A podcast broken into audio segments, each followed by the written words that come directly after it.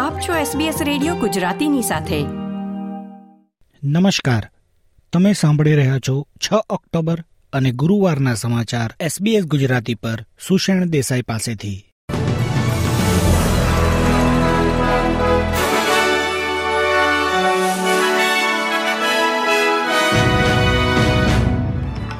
આજના મુખ્ય સમાચાર. આ વર્ષે સિડનીમાં શહેરના ઇતિહાસનો સૌથી વધુ વરસાદ નોંધાયો. કૌશલ્ય અછત સમસ્યાને મંત્રી શ્રી ઓકોનરે મુશ્કેલ પડકારરૂપ ગણાવી. તેલ ઉત્પાદક દેશોએ ઉત્પાદનમાં કાપ મૂકવાનો નિર્ણય લેતા ઈંધણના ભાવમાં ઉછાળ જોવા મળી શકે.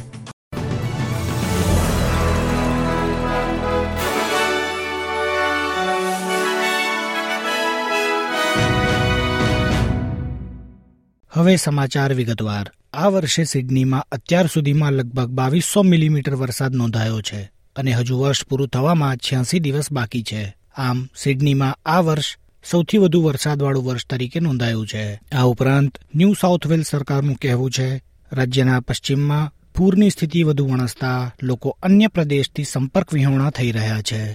છેલ્લા ચોવીસ કલાક દરમિયાન કોન્ડોમ્બ્લિન અને પાર્ક્સની પશ્ચિમે આવેલા અન્ય વિસ્તારોની આસપાસ પચાસ મિલીમીટરથી વધુ વરસાદ નોંધાયો છે. હવામાન વિભાગે ચેતવણી આપી છે કે આજે, એટલે કે ગુરુવાર છ ઓક્ટોબરના રોજ, વધુ વરસાદ વરસી શકે છે. જેને પગલે મધ્ય પશ્ચિમના વિસ્તારોમાં નાનાથી મોટા પૂરની સંભાવના રહેલી છે.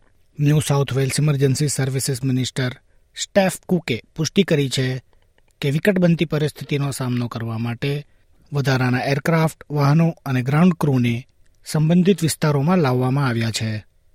ફેડરલ સરકારનું કહેવું છે કે ગયા વર્ષમાં કૌશલ્યની તંગી પ્રવર્તતી હોય તેવી નોકરીઓની યાદી લગભગ બમણી થઈ ગઈ છે.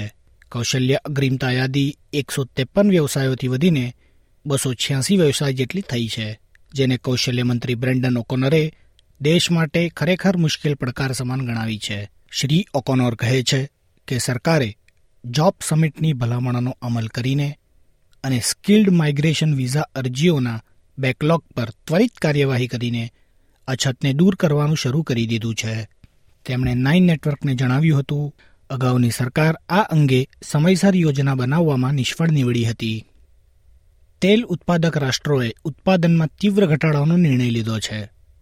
આ પગલું સંઘર્ષ કરી રહેલા વૈશ્વિક અર્થતંત્રને વધુ એક ફટકો આપી શકે તેમ છે.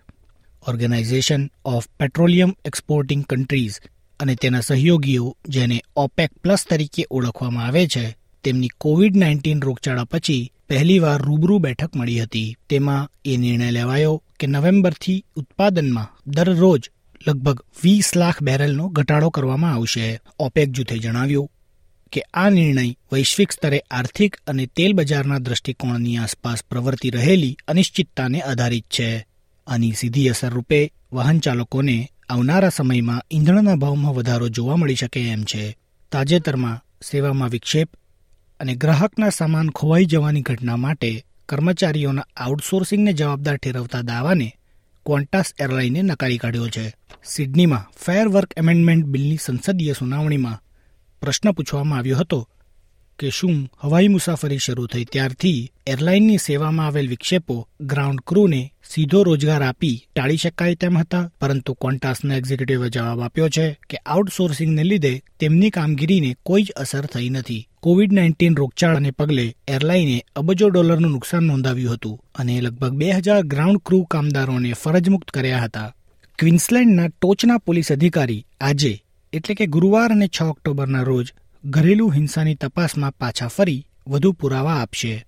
પોલીસ કમિશનર કેટરીના કેરોલે પહેલેથી જ સાક્ષીનામું દાખલ કર્યું છે કે હિંસા પર બોલવા અંગે મહિલા અધિકારીઓમાં ઘેરો ડર વ્યાપ્ત છે. તપાસમાં પુરાવા મળ્યા છે કે વરિષ્ઠ પુરુષ અધિકારીઓ દ્વારા ઘણી મહિલા અધિકારીઓ પર જાતીય હુમલો અને સતામણી પણ કરવામાં આવી છે. પરંતુ કમિશનરે જુબાની આપી છે કે આ વર્તનનો ભોગ બનેલા લોકો શિસ્તની પ્રક્રિયામાં વિશ્વાસ ગુમાવી બેઠા છે. કારણ કે સજા રૂપે વારંવાર જવાબદાર વ્યક્તિ સાથે માત્ર વાટાઘાટો જ કરવામાં આવે છે. આજના સમાચાર સમાપ્ત થયા. ધન્યવાદ. આ પ્રકારની વધુ માહિતી મેળવવા માંગો છો અમને સાંભળી શકશો Apple podcast Google podcast Spotify કે જ્યાં પણ તમે તમારા પોડકાસ્ટ મેળવતા હોવ.